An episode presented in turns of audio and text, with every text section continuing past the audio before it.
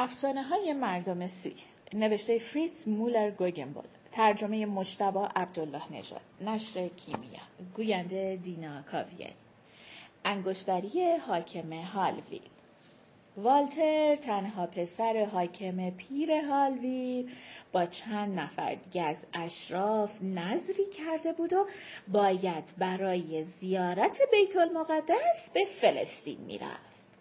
پدر والتر با اینکه خیلی دلش می‌خواست پسرش از این سفر منصرف بشه ولی چون پای نظر در میون بود نمی‌تونست حرفی بزنه. قبل از حرکت پسرش همه اهل قلعه رو دور هم جمع کرد. انگشتر تلاش رو جوره چشم همه از دستش در آورد دو تیکه کرد. یه تیکه از اون رو به کشیش قلعه داد که آخرین وسیعت نامه رو تنظیم کرده بود. یه تیکه دیگه از اون انگشتر رو هم به پسرش داد که موقع برگشتن مدرکی داشته باشه که نشون بده که وارث واقعی قلعه است. والتر به خاطر بیماری و جنگ و کلی ماجرای عجیب و غریب تا سالهای سال به قلعه برنگشت. بیست سال بعد یعنی درست در سال 1272 میلادی والتر دوباره چشمش به برج و باروهای قلعه قدیمیش در کناره دریاچه افتاد. والتر کم کم داشت به قلعه نزدیک می‌شد که طوفان شروع شد.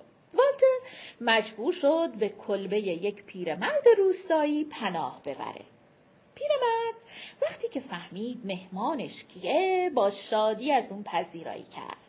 وقتی هم که آسمون دوباره صاف شد دنبال پهلوون جوون راه افتاد تا در آخرین قسمت سفر همراهش باشه.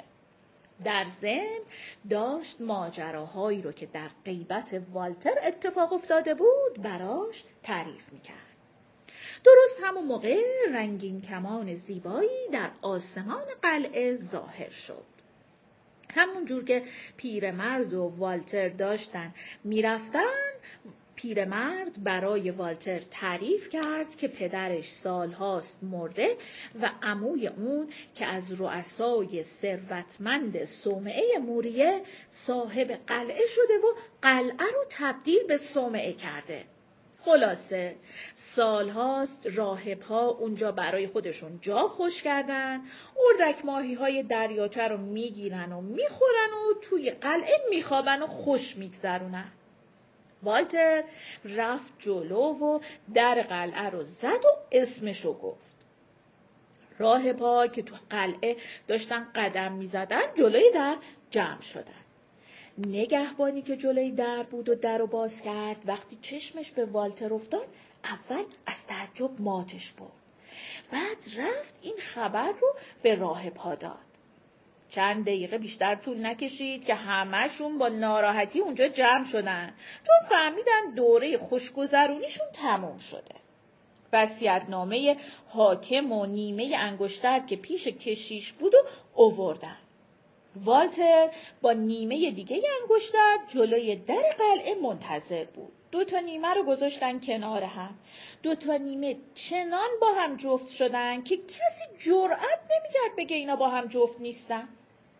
همون موقع رئیس راهب ها با عصبانیت سر و دستش رو تکون داد و نیمه انگشتر رو که دستش بود اوورد جلو فریاد زد و گفت این شارلاتان پررو چی میگه؟ این نصفه انگشتر رو چند سال پیش یه زائری برای ما آورد و گفت خود والتر این رو به اون داده. زائر به ما گفت که والتر تا اون گرفته و این نیمه انگشتر رو به اون داده و قلعرم به ما بخشیده گفته برای آرامش روحش دعا بخونیم. برو برو دروغ نگو. چطور جرأت می‌کنی بگی که تو والتری؟ چطور جرأت می‌کنی جلوی عبادت ما رو بگیری؟ اینو گفت و در و بست. والتر چند لحظه ایستاد و به میراثش نگاه کرد. حالا دیگه اون یه گدا بیشتر نبود. تمام دار و ندارش یه قبای کهنه و یه اسب لاغر و یه شمشیر بود. با خودش گفت پیش هر قاضی هم بره فایده نداره. تصمیم گرفت بذاره خدا بین اونو این راهب ها داوری کنه. برای همین همه راه پا رو به نزدیکترین محکمه در شهر آراف دعوت کرد. گفت بیاییم با هم دوئل کنیم و کار رو به خدا بسپاریم.